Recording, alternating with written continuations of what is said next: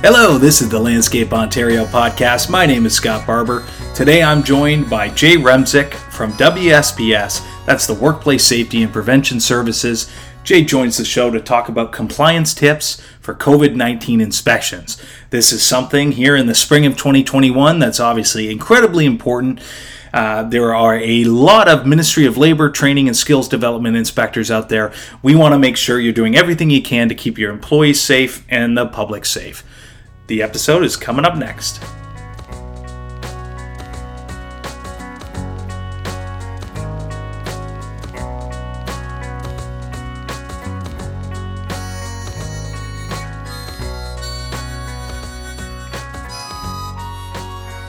So Jay, um, I'm going to start really general here and just ask you, you know, what are some of the things that business owners should be thinking about uh, when it comes to being compliant with safety regulations right now?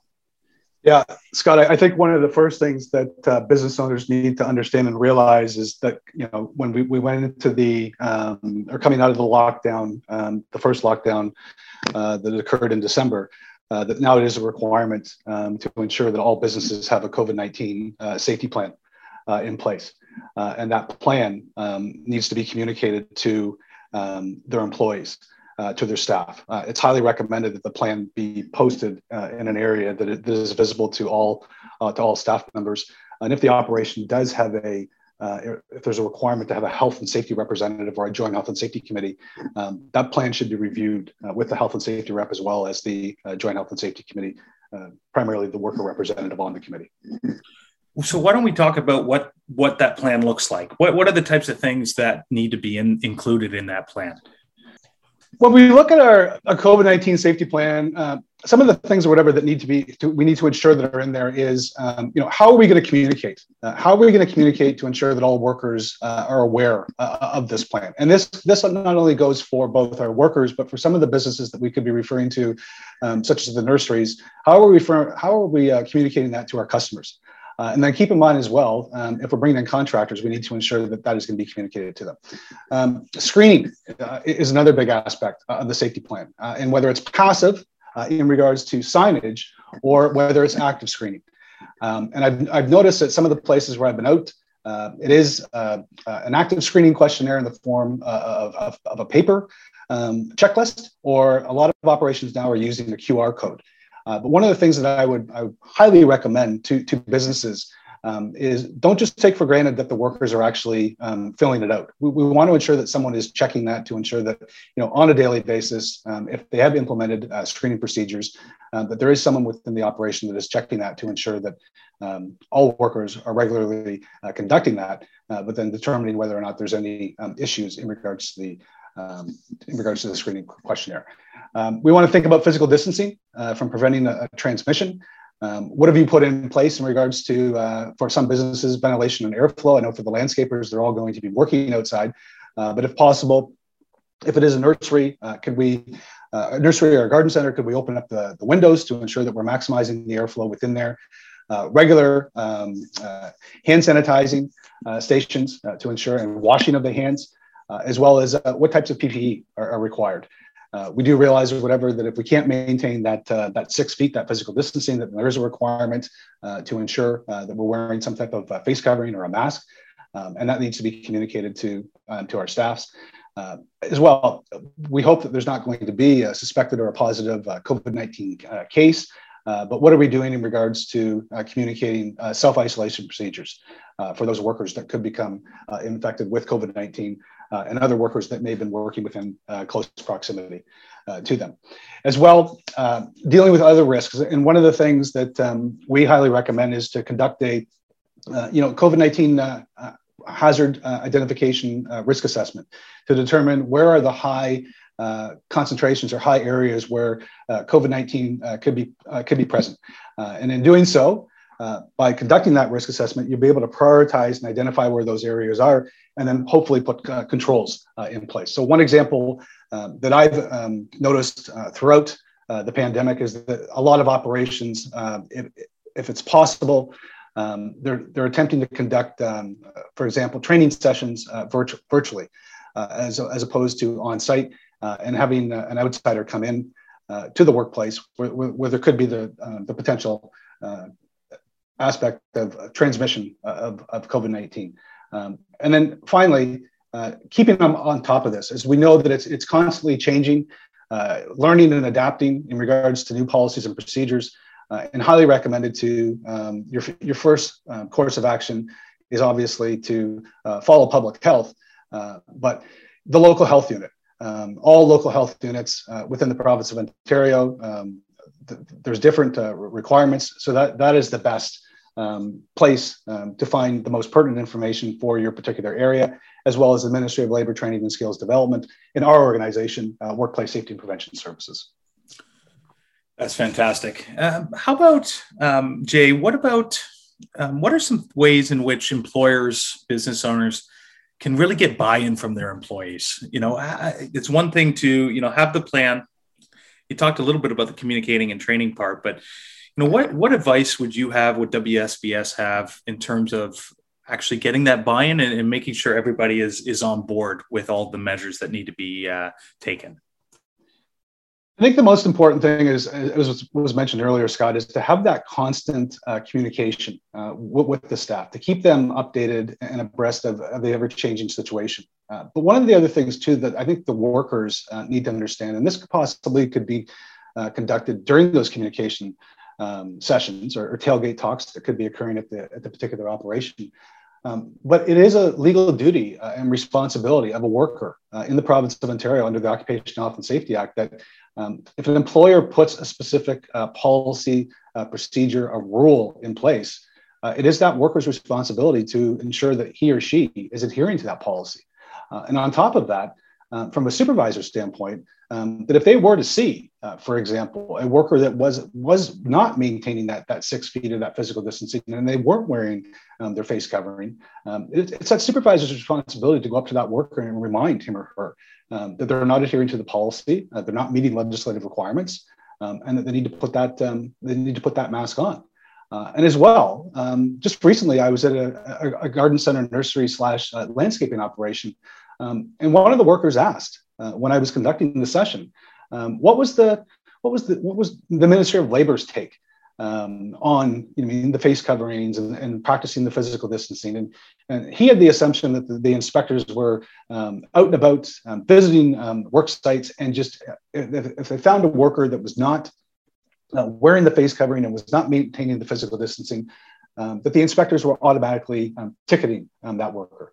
Uh, and I explained to him that you know, during this time, during the pandemic, um, you know, uh, the system partners, the Ministry of Labor, uh, Training and Skills Development inspectors. I mean, when they're out there, it's more more um, a, a, proactive approach, and it's it's about information and awareness. And um, that if they happen to see that, you know, they're not necessarily going to be ticketing the worker, uh, but they're they're going to be advising, they're going to be warning the worker. Um, you know, you need to put that mask on. And if it was to occur, you know, a second time or it was a second time offense, that's potentially where um, the inspector could issue a ticket um, to, to, to, the worker.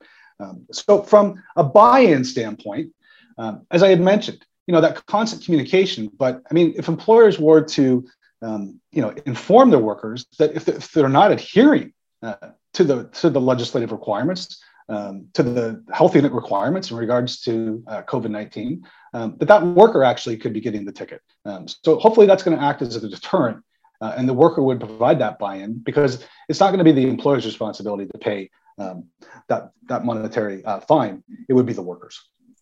Right. That's interesting. You know, that's something I, I actually didn't know. So that, uh, that that's definitely um, important. Um, I guess I, you know I assume, and maybe I shouldn't assume that you know with everything that's going on and you know, we're obviously in the third wave here in Ontario. Speaking to you in early April, um, are there are there more um, Ministry of Labor uh, training and skills development officials out there on the ground, so to speak, uh, doing inspections now than there would be in a typical April springtime? Scott, the easy answer is yes. And to give you a, a definitive number, I, I, don't have that, but I, I do know that last year um, that that the ministry had ramped up in the hiring of inspectors um, and, and, that is their primary focus. Uh, for businesses that are, that are open uh, right now, uh, that they are visiting operations, Uh, it, it, could be going to a garden center. Uh, it could be going to a nursery. Uh, it could be showing up on site at a you know landscaping you know off-site you know work location, and ensuring um, that th- th- those employees, right, that that employer is following and adhering to you know protocols that have been put in place in regards to COVID-19.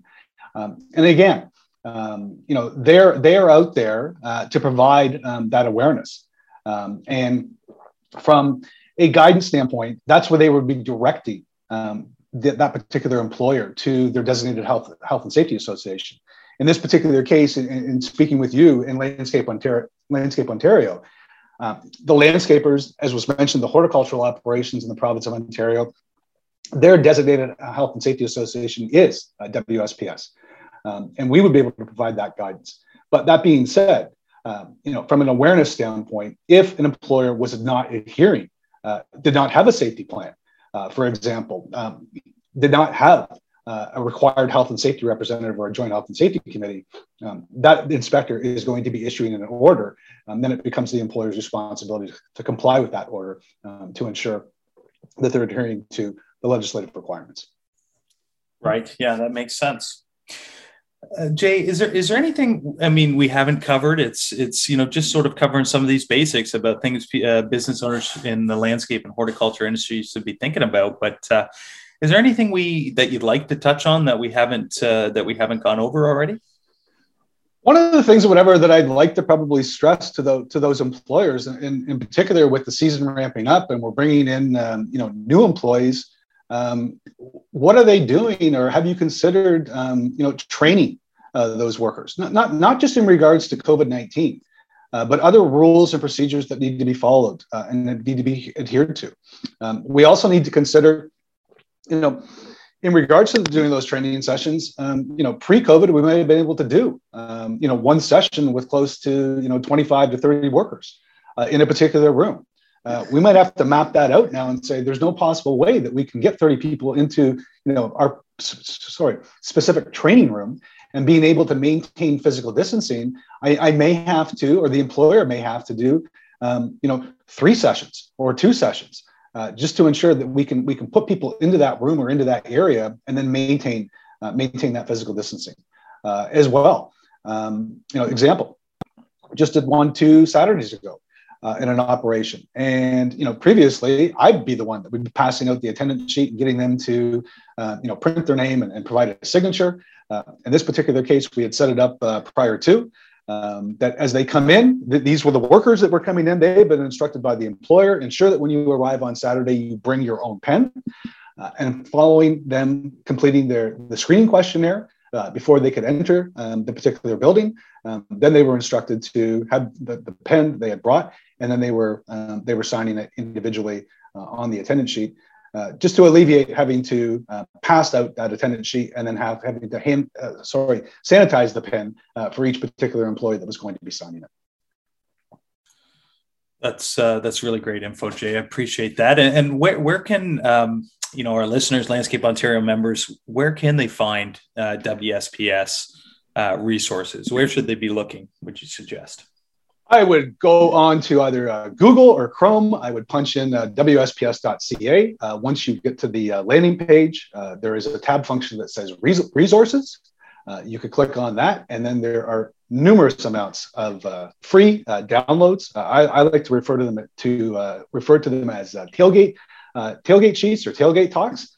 Uh, and that employer uh, could download that particular uh, tailgate sheet on, for example, let's say heat stress, uh, or there's other guidance documents in and around uh, COVID 19. Um, so we, we put one together last year from the direction of the ministry in regards to landscaping workers in Ontario.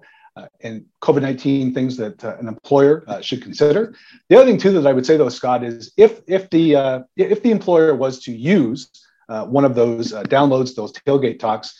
Uh, very important to keep that tailgate talk on file.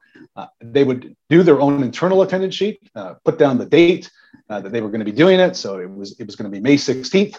I'm doing the session in the morning from seven o'clock until let's say 7:30. have every worker sign, determining whether or not they bring their own pen or you're going to sanitize in, in between.